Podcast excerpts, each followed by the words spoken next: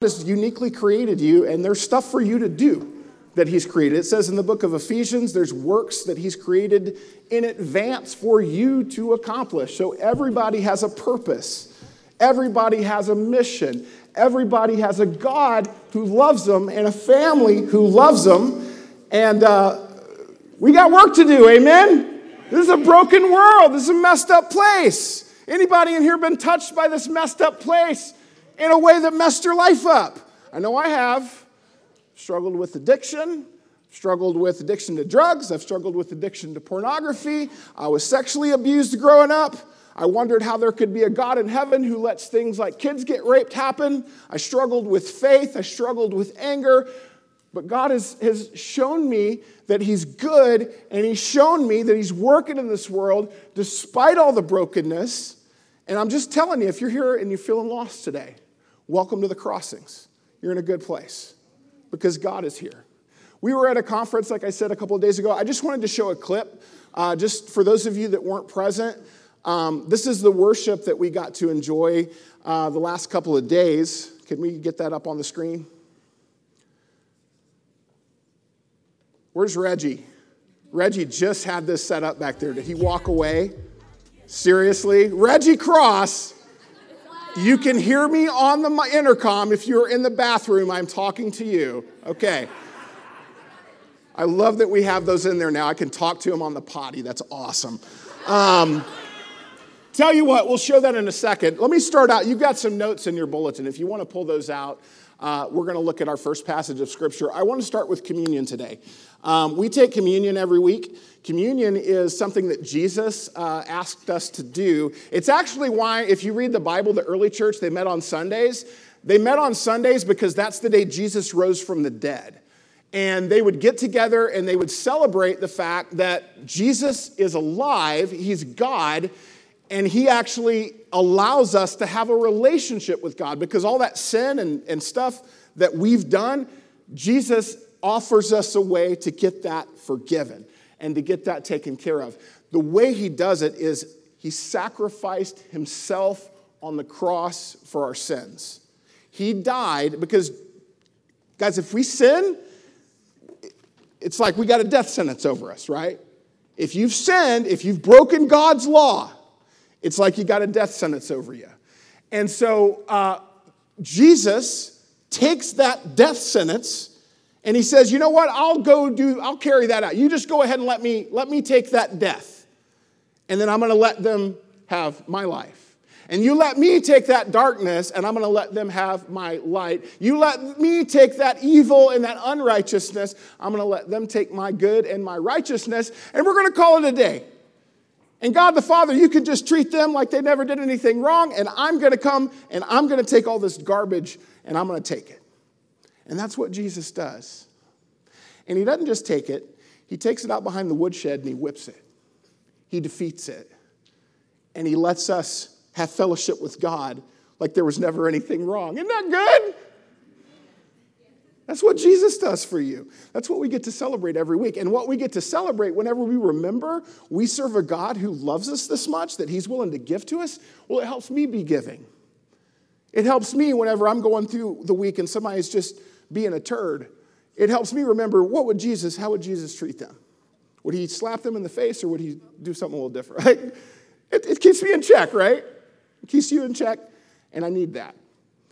I remember I've got a God that loves me. I've got a purpose in life. If I get up and, and today just I just don't feel like living, I remember Jesus died for me to live. Jesus made a way for me and as I'm going through my day, if I have that in my mind, that's going to affect my day and it's going to affect how I treat people. It's going to make my life better. Whenever God gives us something, it's always to make our life better, even, even if you don't see it in the moment. Communion, guys, if you take this seriously today, there's a God who loves you, He died for you, He makes a way for you. What you do with that is up to you. You can take advantage or you can act like God's not important. That's up to you, okay? We think the best life you can have is, is found when you make God important in your life the way He wants you to. That's how you have the best life. Let me pray for us. We're going to take communion. Guys, remember, His blood was spilled, His body was broken. The cracker, think about the body of Christ that was broken. The juice, think about the blood of Christ that was spilled. He died for you. Let's pray. God, thank you for your sacrifice. I pray as we remember your blood that was spilled and your body that was broken. Help us to remember you asked us to do this. This was your idea. We didn't come up with it. You wanted us to have a weekly reminder that you love us and you're willing to give to us. God, it helps us be giving, it helps us be loving. Help us be convicted as we examine ourselves this morning and take communion. It's in your name we pray. Amen. So, this is uh, the conference that we were at last couple days. I just wanted you to see quick. Can we, is it up there? Okay, there you go. It's showing me something different on that. On it, we're going to mute it. Uh, but that was the worship that we got to experience the last couple days. It was so good getting with our friends. Um, we've got a number of churches, like I said, that we've planted uh, around the area here, and we've got teams from other places that are coming and learning from us uh, and doing campus ministry around different places. And so it's amazing. I, you know, I get to, the privilege of hearing a lot of stories uh, from these ministries and, and, stories of life change. Uh, and it's just really encouraging to me, uh, 20 years in, just to see God doing some, some cool stuff. Uh, and so I'm excited about what God is doing here. And, and we are planting a church, plant, forming a team to plant another church later this year. There may be people from here that go. I don't know. Uh, we'll see. Um, that's if you feel God calling you that way, let's talk. Uh, but we're going to be planting churches over the next however many years. Every couple of years, we're hoping to send a team out. And we want to make sure that we're healthy here because we believe God, God's ministry is going to be bigger than just here. We want to have a really healthy spot here. We want to be seeing people's lives change here, but then we also want to be sending people other places. And so that's going to be an emphasis for us uh, in the future and, and now. Um, one of the things that's going to keep us healthy individually and as a church is if we are leaning into the power of prayer, uh, just fundamentally, the way that we need to. We've been preaching through the book of Acts. And today we're going to be on the topic of prayer. That's where we're coming to in Acts 12. Um, the story of Acts is the story of the early church. Uh, the reason God gives us the Bible is not just because He wants us to have a storybook. He wants us to look in the Bible. We can learn what God is like. We can learn what His uh, commands are. We can learn what His expectations are. We can also see how He's worked throughout history and, and in the lives of people. And as we're looking at the history of our movement, the church, we see God doing some amazing stuff. Uh, we've already seen him uh, pour out his spirit in Acts 2, and there's that big miracle, and all, all these thousands of people now are coming to know Jesus. Uh, we see after that that uh, they went through this honeymoon period in the church where things were really good, like everybody liked them when they first started. Everybody thought they were friendly, they're taking care of each other. But man, it wasn't very long before that uh, mood kind of soured in the general public because the, the, the world did not like what the church was saying. What, you mean we can't live however we want? What, you mean I can't do that? I can't do this? You're saying that there's some God that has an expectation on how I should live my life? Who, you know, you're crazy.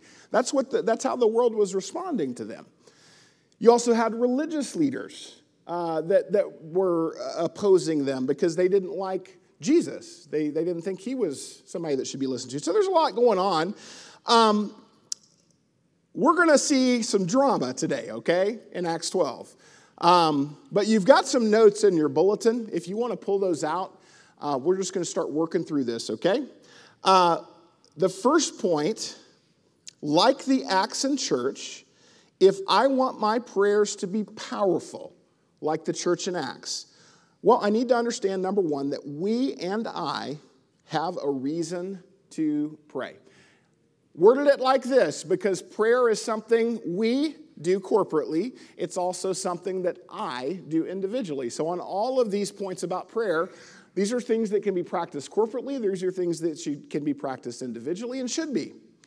And we need to lean into prayer because we should pray because of the strength of our extraordinary enemy.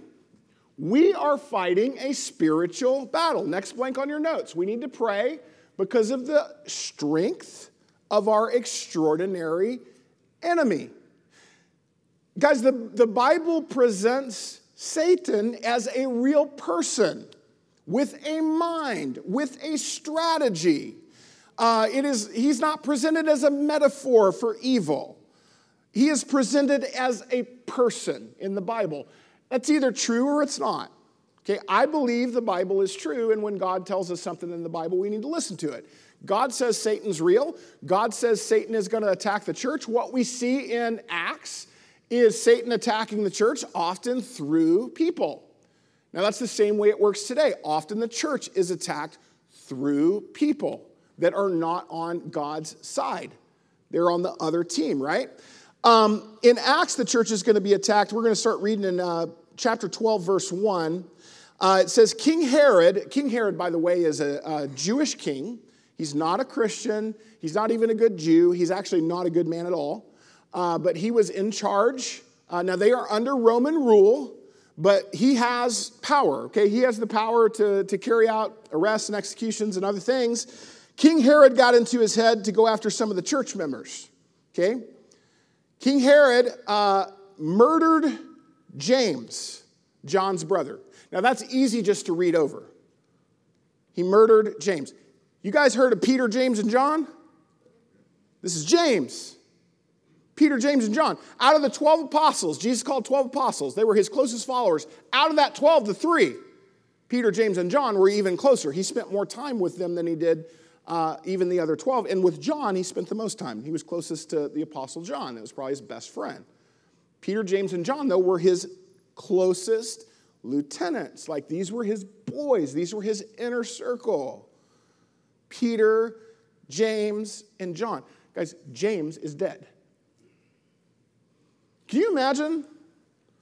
We go plant a church, you know, like Jake and Alameda, they, they take Jake and kill him. Can you imagine? That, can you imagine how that would feel?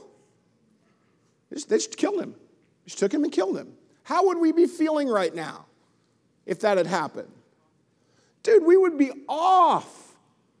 What a messed up world we live in. They killed James. This is family, guys. They'd been together for years at this point. This is family. This is close. They killed him.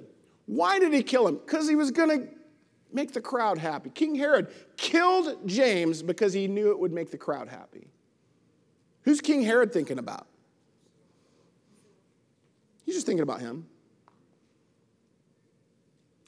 I love this passage of scripture right over here. By the way, this is my old self has been crucified with Christ. It's no longer I who live, but Christ lives in me. We put that right by this baptistry. You want to know why? Because when you give your life to Christ, you're saying, I'm dead. When you become a Christian, you're saying, I'm dead. What do you do with somebody that's dead? You bury him. That's what baptism is. Baptism is a death, burial, and resurrection. Just like Jesus died, was buried, and rose again, death, burial, and resurrection. When you become a Christian, it's no longer about you. Otherwise, you're not doing it right. If it's just about you, if your life is just about you and you're worried about what you're to get and how you're to live and how you're to benefit, that's just worldly. That's the opposite of Jesus. What Jesus teaches is when you give your life to Him, you let Him take the wheel. Just like that Carrie Underwood song that white people like. Jesus, take the wheel, right? I hate that song. Further evidence that I am black.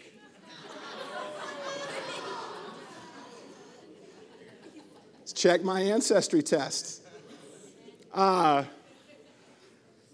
when you become a Christian, you let Jesus take the wheel because you're dead. You don't drive up to Jesus and say, Hey, Jesus, you want to ride along? Get in the back, Jesus. You don't say that. You don't pull up and say, Hey, Jesus, here's a, you get in the passenger side, Jesus. That's not what you do. What do you do? You say, Jesus, let me move over and let me let you drive because this is your car. My life is yours. You drive. That's what a Christian is. How many people fake it, though? I have known so many people who have claimed to be people of faith that were full of crap. I'm just being honest. Some of the worst people I've known in my life have been people who would say they're Christians. Guess what that did to me as a young man when I decided I wanted to seek God? The last place I was going to go was a church because they're full of people like that. Then I encountered some people that were for real. And you know what? I was so skeptical. I didn't believe they were for real. I thought they were faking it. And I hung out with them and I spent time with them. And I realized they weren't perfect, but they were sincere. The world doesn't need us to be perfect, the world does need us to be real. So if you want to be religious and fake it like you've got it all together, good luck. We just need some real people. Guys, King Herod was all about himself. He was a worldly man. When he got up in the morning, he was thinking, What do I get out of today? How can I have fun today? How can I have pleasure today? Oh, I want to go sleep with this woman? Okay. Oh, I want to beat this guy up? Okay. Oh, I want to cheat this guy out of something? Okay. That was, he was just a worldly man. He's just a prototypical worldly man. He is just like I have been in my life when I have had, not had Jesus in my life. He's not a good man. Some of you guys in here today, you were sitting in this room, and I'm sorry, but I'm to step on your toes. You're not a good man, or you're not a good woman. And the reason for that is you live in a broken, fallen world. You've had all kinds of garbage happen to you. You are a product of your environment. It's not all your fault. You're, you're, you're in a messed up place. But what is your responsibility now is what are you going to do now? Because I'm going to share with you something today that'll change your life, or you can just ignore it. But I'm speaking on behalf of God. And I suggest you listen, because you don't know who you're messing with. You also don't know how good he is yet. But I hope you'll learn. Guys, King Herod did not know who God was. He did not know that God was good. It was not because there weren't people around him trying to tell him. Guys, his, his grandpa uh, is the same one that, that carried out the genocide against Jesus. Whenever, whenever he heard that a king was being born in Jerusalem, remember in, in the Gospels, they had all the kids, two and under, uh, killed around Bethlehem, right? That was his grandpa. So you see now the product, the grandson, is going to come out. What's he going to do? Well, he's going to kill James. Why? Because he's all about himself. He had not learned this truth over here. He had not, he had not, he had not died and let God take over his life. So he's living like a bad man. He murdered James, John's brother. Verse 3. Look at this now. When he saw how much it raised his popularity ratings, he arrested Peter. Who likes politicians? Anybody in here just love politics, love politicians? People that sit around and look at poll numbers and say, what do the people want to hear? What do they want to hear, right? That's, that's Herod, man. He's just, he's, he's, he's looking at the polls. No, this is polling really well. We killed James. It's polling really well. Let's kill Peter too. And so he goes and has Peter arrested during Passover week, a holy week for them. I'm getting a little echo back here, Jayton. Uh, he had him thrown in jail, putting four squads of uh, four soldiers each to guard him. He was planning a public lynching after Passover. So now, guys, James is dead. You're in the church now. James, one of your closest friends, one of your mentors, one of the guys that taught you about Jesus has been killed, and now his brother is arrested. What's going to happen to his brother? Okay, they killed Jake, now they arrested me. What are you guys going to do? I'll tell you, what you, have you ever felt helpless? Have you ever just felt like you're helpless? Like there's just there's nothing you could do. You are facing something that's insurmountable. That's how they felt. What are they going to do to the Roman Empire? Nothing. Herod had their backing. There, there's nothing they're going to do, right? What are they going to do against this power? Nothing. I'll tell you what they could do, though. What could they do, guys? They could pray. They could lean into prayer. Now, some people, that sounds crazy. Like, oh, well, what a cop out, right? Because you don't know, prayer is powerful. If you had access to the greatest power in the universe, would you use it? Well, let me tell you, you do. You have access to prayer. Prayer is talking to God. it's audible communication to God, or it could just be uh, communication in your heart, but it's communication to God. God is listening. The creator of the universe, the one who made everything, is listening to you. That's powerful. Are you taking advantage of that? I think, honestly, holistically, we are shallow as a church when it comes to prayer. Uh, and part of that is because our congregation is made up of primarily new Christians. Uh, a lot of you guys, you know, are just learning the Bible. Like you don't even know the stories, right? Uh, and so you, we are immature just because that's where we are. Now, we're going to grow in that. One of the things we need to grow in is prayer. We need to be learning from guys like uh, some of our friends that are really strong in this. And that's, that's why uh, conferences like what we went to over the weekend, that's why stuff like that's important for us, because we've got so much equipping that is a need in our church just because of where we are. But, guys, prayer is one of those tools that is so powerful. It connects you to the most powerful being in the universe. And I'm not saying that in a way where I'm overstating that. I'm just stating a fact. You get to talk to God.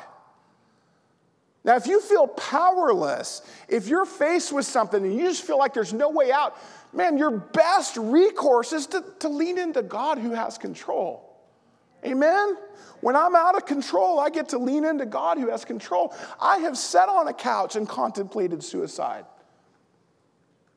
I've done that. Guess what I did in those dark moments? I leaned into prayer. I wasn't even a Christian yet, but just something innate in me.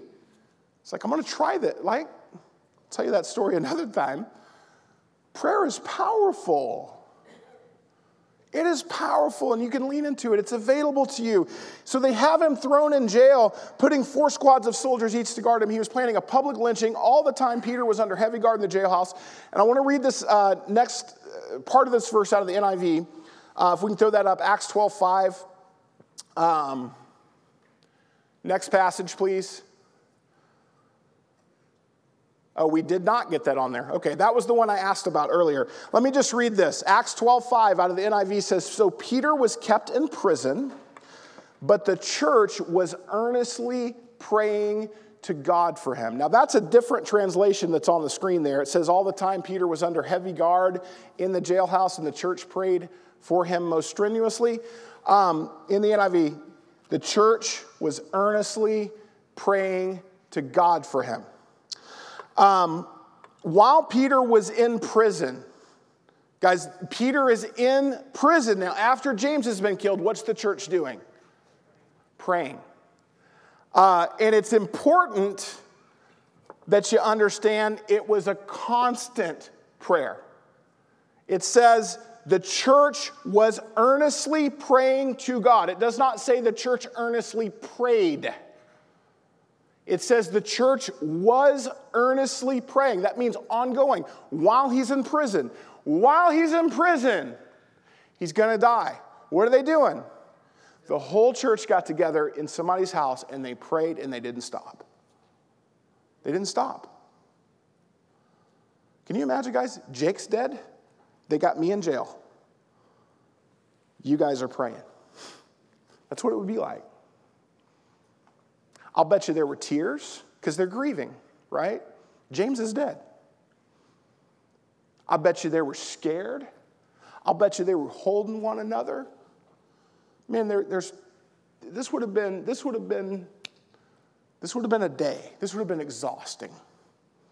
It says they prayed earnestly. That means fervently. That means uh, constantly. That means passionately. This would have been one of those prayers where it's draining. You ever prayed like that? That's what this would have been like. This would have taken energy, right?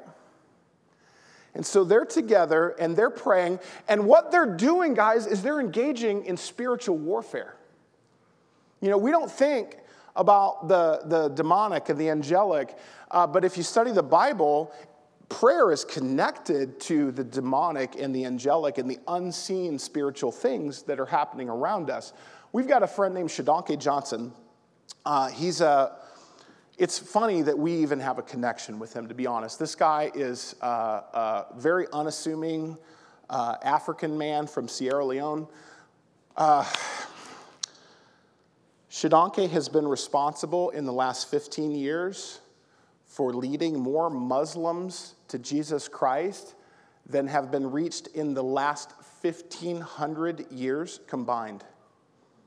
Hundreds of thousands of people in Sierra Leone, Africa, in the last 20 years, hundreds of thousands of people have come to know Jesus in that country, coming out of Islam. And Jesus is doing crazy stuff, like he's appearing to people in their dreams, and there's miracles, and there's stuff that's, there's things that we read about in the Bible that Shodankeh is saying are happening over there, uh, where God is confirming his message and doing things. But one of the things that they do is pray and fast. And one of the things Shodankeh will tell you is that you Americans, you need to think more about spiritual warfare. You don't think enough about it. You need to think about oppression and depression, and you need to learn some discernment, and you need to pray more. He, he fasts and prays a, a good portion of the year. Uh, they've got a group that literally once a year they will fast for 40 days from food, like, like they did in the Bible. Uh, and they, you know, they are disciplined where they, they build up to that. It's not like they don't like wake up and do that, but they have fasted and prayed for so long uh, that they have gotten to where they will fast for extended periods as a community and pray. And God is doing crazy, amazing, miraculous stuff in that country. And he comes over here and says, You guys, you don't know the power of prayer. You guys need to learn. Maybe some of us should go over there and visit them someday. Anybody want to go? I'll go. Um, it's dangerous, though. You might get killed. Um, I'm, I'm not joking. They will kill you for your faith over there. So think about that before you say yes, okay? But we might go. Um, God is doing amazing things, and, and it's through prayer. And I think if we knew Ephesians 6:12, let me just read this. He says, Our fight is not against human beings, it's against the rulers, the authorities, and the powers of this dark world. It's against the spiritual forces of evil in the heavenly world. Herod was not ultimately their enemy, okay? It's easy when you're getting oppressed to put a face to it, right? And, and to see that as the. Ultimately, Herod was just a tool. Satan is the one that's oppressing the church. Satan is behind it. Satan is the one that's inspiring and deceiving and, and doing those things. This is a spiritual battle that they're engaged in. So when they pray to God, while, while Peter is in prison, they are engaging in spiritual warfare.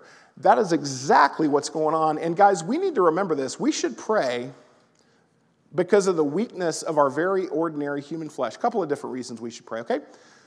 We're weak. We are weak. They were weak.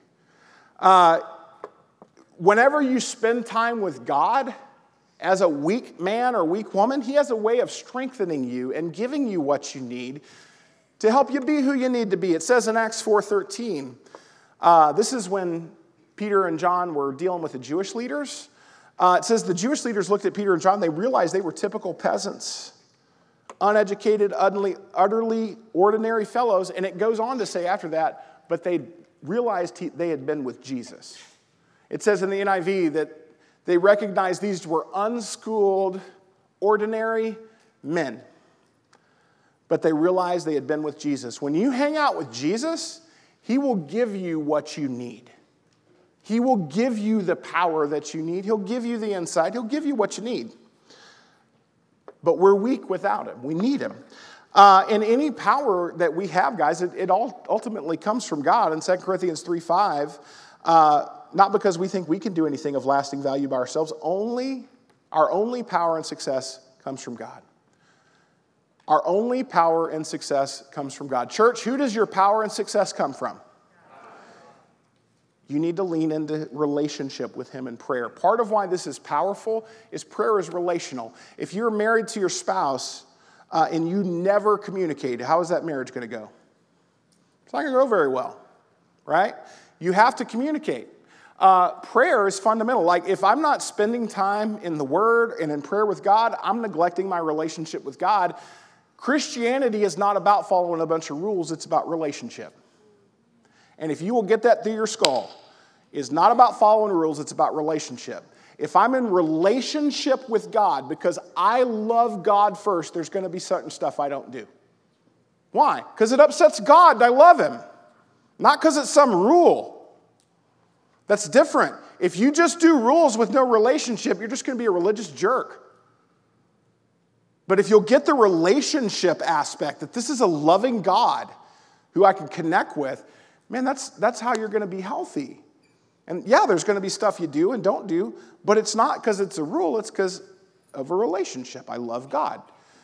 Prayer is fundamental to relationship, just like communication. If you're not communicating with God, you're going you're to remain in that weakness uh, because God's not going to be in your life. You're not going to be leaning into Him. So you need to lean into Him. You also need to remember God's in charge. We should pray because of the supremacy of our sovereign God. We should pray because of the supremacy of our sovereign God. I said earlier, if you had access to the most powerful power in the universe, what would you do? Well, you need to, you need to remember that when you pray. You're praying to the God who's in charge. There's not another God. They don't have like an octagon where the gods go fight and they figure out who's in charge. There's just one. These paintings of Satan and God battling, and it's an actual battle, that's not theologically accurate, okay? If you read the Bible, God's battle with Satan is not, oh, sword, it's, bing, get out of here. There's no comparison. There's no fight, right? There's no competition. There's just God. You're either on his team or not. Satan is no, nothing compared to him. He's way more powerful than us, right? Demons, the devil, way more powerful than us, way smarter than us, but compared to God, nothing. Nothing. No battle. He's supreme. There's no competition. When you pray, remember that. Herod was powerful in terms of political and social might, but man, Herod compared to God was nothing. Nothing. It keeps going in uh, verse 6. Let's get back to our story and see what happens to Peter, right? Okay, so Peter's in jail. Church has been praying, right? What happens next? Well, then the time came for Herod to bring him out for the kill. Now, Romans, when they were going to kill, um, I don't know if Herod had an arena. He was not technically Roman, he was Jew. I'm assuming this is an arena, though, because I know Herod had people killed. So, can you imagine coming to like an amphitheater or an arena and they're dragging you out to chop your head off and everybody's going to clap? Can you imagine? You're sitting in jail. Can you imagine how Peter's feeling? That's going to happen. Like, seriously, they're going to bring me out, they're going to chop my head off, and people are going to applaud. What a horrible, horrible feeling. But that's where he's at. So, he's going to be brought out that night to be killed. He's uh, shackled to two soldiers. This is how Romans would put you under house arrest, they would chain you to the soldiers. Um, they did this to the Apostle Paul later. For a couple of years, he had soldiers chained to him. Paul said, These, you know, I'm chained to these soldiers, but these soldiers are chained to me too. He told them about Jesus. They became Christians, right? Uh, we don't know if Peter was talking to these guys about Jesus or not. There's no indication in the text. He may have just been scared at this point. But he's chained to these guards. He's not going anywhere. But then it says he slept like a baby. And there were guards at the door keeping their eyes on the place. Herod was taking no chances. So there was a large guard presence. But then suddenly, suddenly, there was an angel at his side and light flooding the room. Okay, the church is still praying, guys. Remember, the church is still praying while this is happening. An angel shows up. The angel shook Peter, got him up. Hurry. The handcuffs just fell off his wrist. The angel said, Get dressed, put on your shoes. Peter did it, and he said, Grab your coat, let's get out of here. Peter followed him, but he didn't believe it was really an angel. He thought he was dreaming. Passed the first guard, then the second. I don't know if he's invisible. Like they're just walking right past the guards. He must have made him invisible. Like I don't know, but there's no indication that they're even paying attention. So they walk right past the first guard, then the second. They came to the iron gate that led into the city. It swung open before them on its own. Notice that. walked up and the gate just opens, like they didn't even have to push it, it just opens, right? And then they're out the street free as a breeze. Can you, St- wow! At the first intersection, the angel left him going his own way. That's when Peter realized it was no dream. I can't believe it. This really happened. The master sent an angel and rescued me from Herod's vicious little production of the spectacle that the Jewish mob was looking forward to. Whoa! He's sitting in jail. And an angel shows up. It's like, hey, let's go. Come on. And they just walk out. Who in here is first time you heard that? Okay, several of you, right? Crazy. Can you imagine if this happened to us? And guys, I hear story like God works like this. I still hear stories of stuff like this. Just telling you, my friends on the mission field that are in places where you'll die if they find out what you're doing. I hear stories. God is doing stuff. He's still doing stuff. He's still responding. He's still good. And people don't know who they're messing with when they fight him. God's in the deliverance business. He delivers Peter here. Uh, David was delivered by God in some powerful ways and through some really horrible stuff. He wrote in Psalms 18 17, God rescued me from my powerful enemy, from my foes who were too strong for me. God is a deliverer. That's one of the themes throughout the Bible is things get bad, but then God delivers. God brings us home. God gets us out. God takes care of us. We can trust him and lean into him. Secondly, if I want my prayers to be powerful like the church in Acts, we and I should relentlessly pray. We and I should relentlessly pray. Now, this doesn't mean that you pray to the neglect of everything else in your life. This doesn't mean like, you know, some of the ancient people of faith would join like monastic communities where they would just go and live in a box and that's all they did is pray. They wouldn't even go outside. I don't think that's faithful, right? I really think our job is to impact the world. It's to be out among the people like Jesus was. It's not to go hide and pray for life. Like, I don't think that's right. Uh, but I also don't think it's right to neglect prayer in life. And I feel like that's probably more where we lean, is we don't lean into prayer enough. So there needs to be a healthy balance, but prayer should really be a big part of our life. Back to Acts 12:5, all the time that Peter was under heavy guard in the jailhouse, the church prayed for him most strenuously. I just want to reemphasize the church is praying for Peter throughout this entire ordeal. And then when we see God deliver, it's in direct response to this prayer. All the time, the phrase all the time describes the constancy or the consistency of the prayer in this unstoppable church. It says all the time that Peter was under heavy guard in the jailhouse. The church was praying for him all the time. All the time. That was a constant. They prayed consistently during this crisis. They also prayed. Now, this was a special crisis, okay, so they're nonstop praying, uh, but they also just prayed consistently. Jews, as a practice, prayed in the morning, in the midday, and in the evening, every day, every single day. That practice uh, carried over from the Jews to the Christian church. And so the church uh, there were times of prayer where they would, in a disciplined manner, pray, but then they also would pray throughout the day. Like they had these times of prayer where they'd spend a few minutes, kind of like a devotional, but then also they're just praying consistently as they're going down the street. God, lead me to the person I need to be led to. God, help me, uh, help, help me do what I need to do. That's, that's this constant kind of thing. Uh, and that's something that you should practice too. God is always listening to you. He's always listening. Even if you can't say it out loud, like if you're at work or something, you can still pray in your head.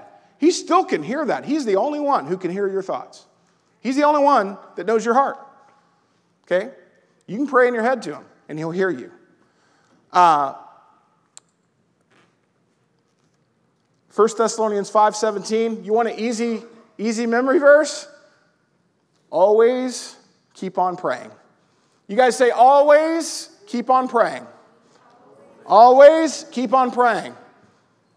First, I didn't mean for you to do it again, but okay. Thank you for taking the initiative. Uh, 1 Thessalonians 5.17, easy memory verse. Um, always keep on praying. Consistency is key. Variations of prayer uh, or pray appear 31 times in the book of Acts. Uh, it is something that shows up a lot, it's something that they practice a lot. Uh, the word strenuously describes the intensity of the prayer in this unstoppable church.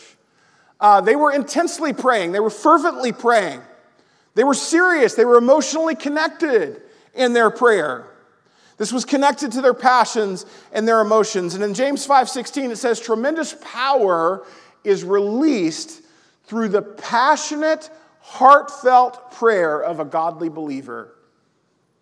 There is power in fervent, passionate prayer. Don't ever forget that, church. We need to lean into this power. God gives it to us. And the church prayed uh, describes the unity of the prayer in this unstoppable church. Often, when we see prayer show up, especially in the book of Acts, uh, 90% of the time, prayer shows up in the book of Acts, it is a together thing. Like when the church gets together, we are praying together. 90% of the time, uh, prayer shows up in Acts. That's what we're seeing. It's not uh, individual, it is corporate. Now, it's good to pray individually. But one of our functions as a community needs to be we need to be engaged in prayer together. This is a powerful tool that God gives us. Uh, in Acts 1 4, it says they all joined together constantly in prayer. That's descriptive of um, the early believers before the church was established. That was what they did. They went to Jerusalem, they waited, and they spent a lot of time praying together. Pretty cool. We're going to close with this today. Number three, if I want my prayers to be powerful like the church in Acts, we and I should expectantly pray.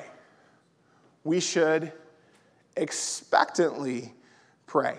This is one of the things um, we see show up in Scripture. This is also, I mentioned Shodankeh earlier, uh, our friend in Sierra Leone. This is one of the things he teaches about prayer. If you go and uh, listen to him talk, he'll say you should, you should pray to God and thank him for his answer because he loves you and he's listening and he always answers. So you need to thank Him ahead of time. God is good. And when you pray, you need to remember God is good, He listens, and He answers. Remember that. So thank Him. When you're praying, thank Him. Now, I don't know what the church that was praying for Peter thought. Did they think God was going to do what God did? I'll just tell you, no, they did not, because they were about to read what they, how they reacted when they heard what God did. They didn't believe it. Um, they didn't expect that. But I think they did expect God to do something, right? It says in Acts 12, uh, starting in verse 12, still shaking his head amazed, he went to Mary's house. The Mary, who was John Mark's brother. The house was packed with praying friends. Okay, Peter gets sprung from jail. There's a house where all his friends have been praying for him and praying for him and crying and praying for him, right? Where's he going to go? Well, Peter's just going to go to that house, right? Where all these people are praying. The house was packed with praying friends. When he knocked on the door to the courtyard, a young woman named Rhoda came to see who it was. But when she recognized his voice, Peter's voice, she was so excited and eager to tell everyone Peter was there that she forgot to open the door and she left him standing out in the street.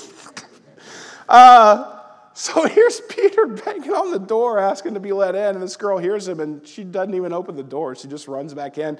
And what's funny is she tells everybody what happened, and none of them believe him. Um, it says uh, she forgot to open the door and left him standing in the street, but they wouldn't believe her, dismissing her, dismissing her report. You're crazy, they said. You're crazy. She stuck by her story insisting they still wouldn't believe her. They said it must be his angel. All this time, poor Peter was standing out the street knocking away. Finally, they opened the door, they saw him, and they went wild. Guys, James is dead. They've been crying, they've been stricken with grief. They hadn't even had time to process their grief over James, and then Peter gets arrested taken and thrown in jail. He is chained to literally two big guys with swords. And then outside of his door, there's more soldiers guarding the door. He is not getting out. He's not getting out, right? The next day, they're going to take him to an arena and they're going to chop his head off and everybody's going to clap. That's what's going to happen. But then the church prays. This helpless little group of people that didn't have any political power, they didn't have any military power, they didn't really have a whole lot of money. You know, they had enough to take care of each other, but like they weren't rich, they weren't powerful. They were this group of people that the world thought were a bunch of weirdos because of what they believed. They get together and pray. God makes the chains fall off Peter. An angel comes in there. I don't know if he's invisible, like we don't know exactly all the details. We just know Peter's chains fell off. He got up and walked out of the room where the guards were. Do you guys know what would happen to the guards if they let their prisoner go? they would be executed. Do you know what happened to all of those guards in that palace? They were all executed. We didn't read that part, but Herod killed them all. I don't think we did anyway. Herod killed them all after this. They would not have just let him walk out, but they did. And Peter walks out and he walks right up to the house where all his friends are praying. He knocks on the door, and then the incident with Rhoda. If you get your name in the Bible, you don't want it for that because you know she's going to hear about it in heaven. And I hear we're going to be there a while, so she might hear about it more than once. Um, yeah, it goes from despair and depression to, to like, can you imagine the celebration when Peter walked in that house? Can you imagine how that would have felt? Can you imagine, like, if there was somebody that was in that house that was kind of on the fence and they didn't really know about this Jesus thing? Then they see this. You think that would have been convincing? People wonder why the church blew up the way it did in the first century. It's because of stuff like this. Guys, you don't go to your death saying he rose from the dead unless he really rose from the dead all these guys are going to get killed because they won't shut up about Jesus who rose from the dead. And they kept telling people the same thing you need to die to yourself and give your life to Christ. He died for your sins. He's the king of the universe. He's going to come back someday and he's going to make everything right. His values are the ones that are timeless. His teaching is outside of time, it is eternal. You can listen to him or not. You get to make the choice whether you're going to listen to him or not. He says, But I'm going to give you signs for those that are seekers. If you want to look into this, you want to see if God is for real, I'm going to give you all kinds of evidence and all kinds of proofs and all kinds of things to put your build your faith up where you can put your faith in me and give me your loyalty. I'm going to give you the best life you can have. I'm going to give you the purpose that is worth dying for. I'm going to give you uh, just a way forward when it looks like there's not one. I am the way, the truth, and the life. No one comes to the Father unless they come through me. You are lost without Jesus Christ. You have no purpose without Jesus Christ. You have no life without Jesus Christ. You can deny Jesus Christ or you can accept his rule in your life. You can go through life and you can halfway, half cocked, be lukewarm, and you can waste your life. Or you can get serious.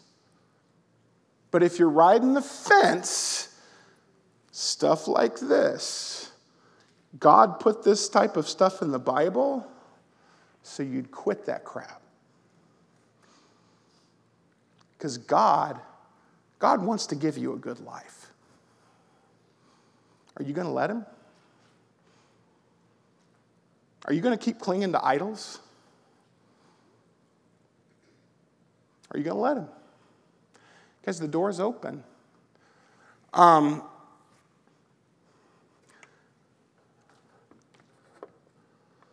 this celebration would have been so beautiful. And uh, this is a celebration like when somebody that's lost, but then they get to come home. Guys, Some of you in here, some of you are lost. Some of you, you, you, have, you have run from God for so long. You have made excuses. You have leaned into bad habits. You have accepted things in your life that you know are wrong and unhealthy. You have accepted behaviors. You have turned to things for comfort that you know are bad. But God wants you to know there's another way for you. There is a way forward, but it's scary. Because guess what you have to give up control of? Or let me put it another way guess what you have to give up control? That's scary. One of the hardest things I ever did was decide to get baptized. It's one of the hardest things I ever did. Because I was, uh, I was into drugs. I was into um, just a lot of unhealthy things. I was deeply, deeply wounded because of the stuff that had happened to me in life. Had a hard time trusting anyone, God included. It was very difficult for me to make the decision to become a Christian. The reason it was difficult for me to make that decision is because I was afraid of giving up control of my life. And I had made the decision that if I were going to do this for real, I was going to do it for real. I'm not going to be one of these people that makes me hate church. And part of that was my own immaturity and bitterness. But I was angry at the hypocrisy I had seen in the church, and I never wanted to be like that. I said, if I'm going to do it, I'm going to jump in with both feet. And part of why it was so scary for me is precisely because of that. I knew if I was going to jump in with both feet, it was going to mean I was not going to be in control of my life anymore because God was. And that meant there was going to be stuff that was going to be uncomfortable for me. And I didn't want to be uncomfortable. I didn't. Like, I, I found I, I liked doing the things that I was doing, I didn't want to give it up. But when I finally made the decision to give it up, it is so weird how I clung to control and I clung to control and I clung to control and I didn't want to get. And man, when I finally just decided, you know what, it's time.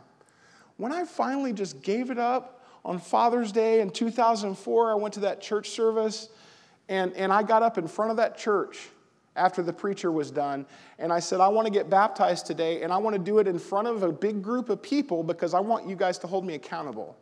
That's what I said. And, and I, I went and was baptized. And you guys know me, I am not perfect. Okay? I'm a mess. But I gave up control that day. And it was like a weight was lifted off me. And I still struggle. I still, man, that I still I used drugs after that. I got drunk after that. I slept with a girl uh, that week. Like I felt like that week I messed up. That's how messed up I was. But I repented. And, and what God wants you to know is you are, you're never going to be perfect. You're not going to be, that's why we need Jesus because he is perfect. But there is a difference between trying to honor God with your life and just not giving a crap. There's a difference. You can try to honor God with your life and you can stumble and you can do it imperfectly and you can be right with God. And that is a different life than just ignoring God and, and acting like, oh, that church stuff, that ain't that important. I, I pray. You know, I believe there's a God. I pray. I, you know how many times I hear that? That's like the, that's like the go-to. Well, I believe in God and I pray. Okay, well, great.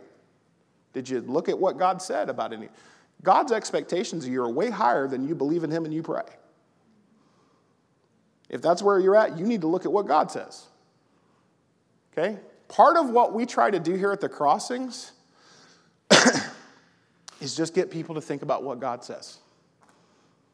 And I have found if somebody is seeking God, like really, even if they're just seeking Him a little bit, when they start to hear what God says, that has a way of getting in their craw. Do you guys say that up here? I'm from the South. We, we say things like get in your craw. And what we mean by that is that, that that's like like gets, it gets in there, it's like a burr in your saddle. Y'all probably don't know what that means either, right? That's a Texas thing. It's something that doesn't go away. There's this constant little reminder. That's what God's word does to you. He'll mess with you. And what I like doing is I like helping God mess with you. Because when you get into a wrestling match with God, God tends to win.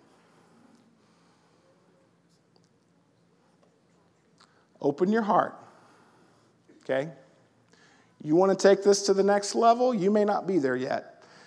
If you want to start talking about a relationship with God, you need to get together with a couple of our folks and you need to open up the scriptures and you need to, you need to look at what God's word says to you. That's something we love doing here. Uh, we study the Bible with folks. The reason we study the Bible with folks that way, because you need to wrestle with God. And when you wrestle with God, God wins. So if you want to start a wrestling match, we'd love to help you do that. I want to close with this today. Uh, this is a bullet point on your notes, but just some examples of prayer from this unstoppable church in Acts. They prayed in 242, and then in 247, we see the church growing. They prayed in 3 1, and by the time you get to Acts 4 4, we see the church growing 3,002, 5,000 in 4. We see them praying at the end of 4. We see the church jumping again. Uh, in Acts 6, we see the apostles making the conscious decision to make the ministry of the word and prayer their focus. We see the church growing after that. We see in Acts 9 Ananias leaning into prayer with God. We then see God using Ananias to lead Paul to Christ, who became one of the greatest disciple makers and church builders besides Jesus in the history of the world. And then we see later in 16, Paul and Silas. We're going to read about them in a couple of weeks, right? Paul and Silas are thrown in prison, just like Peter was thrown in prison. And God does something miraculous to get them out. Only in, before the uh, soldiers are executed, the jailer just decides he's going to kill himself, and so he has his sword and he's going to kill himself. And, and Paul is able to run and stop him and teach him about Jesus. And then he baptized that jailer and baptized their whole family. And that, that became a church in that region. It is amazing. We see prayer, we see Christians praying together in Acts, and then we see God doing amazing things to grow the church right after every time. We see this rhythm of the church leaning into Him and then we see God doing amazing things to bless the, life of people, the lives of people. I want us to be a praying church. God wants us to be a praying church because God wants to bless the lives of people. God is already blessing the lives of people. One of the cool things about the crossings, man, most weeks when I get up here, I'm introducing you know, a new Christian or two. Uh, and it's so amazing to be part of a church where there's so many new believers and there's so many people in this room that are just investigating faith. I just love that. Uh, I want you guys to know you're in a safe place. There are no such things as stupid questions. If you're struggling with something, I don't care what it is. I don't care how shameful it is. I guarantee you there's other people here that are struggling with the same thing. Guarantee you. And there's probably people here who have struggled and God has given them victory in some way. We want to connect you with those folks. So, what we would like to do is we would like to get to know you. We would like to connect with you if you're visiting here today. Uh, I would like to invite everybody, members and guests alike, to pull out our communication card. Uh, that's in your bulletin. It's a cardstock piece of paper. It says the Crossings Church on one side. On the other side, it's got some spaces for you to fill out your information. Um, we ask everybody to respond every week, whether you're a visitor or a member. If you're a member and I say, hey, get your communication card out, that means, hey, get your communication card out because this lesson was for you too. So if God is working on your heart and you would like prayer for something, uh, just indicate that on there. If you're one of those that are here today and you want to investigate faith or you want to talk about taking this deeper, indicate on your card that you'd like a personal Bible study or that you'd just like to talk with someone. Uh, what we'll do is we'll connect you with uh, probably if you came with another church member, we'll connect you with who you're connected with already, uh, and maybe their small group leader, but we'll connect you with a couple of people here in the congregation who will get together and they will talk through some things with you. And a Bible study sounds formal. It's not. It's, it's you just kind of, you know, we usually go out either at somebody's house or go out to a restaurant or something and just open the Bible, read a scripture, and say, What do you think about that? How do you, how do you think we live that out? And then just talk about it. And so you're taking God's word and you're just applying it to your life. Um, that's how God is going to change your life. It's through those relationships, it's through His Word, and through His Spirit. You need all of those things in your life. Um, we have a lot of other stuff we offer. I'll let you look that card over. Uh, I'm not going to repeat everything. Um, we've got a lot of good stuff here at the Crossings to offer, and we would love to serve you. We would love to get to know your name and your story, and, and we would love for you to plug in. Um, I'm going to pray, and then our worship team is going to come up and they're going to sing a song. During that song, you'll have time to fill your card out. Uh, and then we'll sing one more song after that and pass some baskets. Uh, and you can put your card in that basket. And after that, we'll be done. Um, so let me pray, and then the worship team's going to come up. Uh, God, thank you for bringing us together today. Uh, thank you for the good conference this weekend. It was good just to get fired up, man, to be with a bunch of people that were really passionate and really serious about following you. It's been so encouraging to see all the people that are coming to know Jesus. It's just amazing the life change that we're seeing and the stories of cycles being broken and people getting off drugs and families getting back together and kids getting reconnected and just all kinds of good that you're doing, man. Where you go, healing and light and life tend to follow. We want to be part of that too. Help us join your story and help us to remember it's not about us, it's about you, Lord. It's in your name we pray. Amen.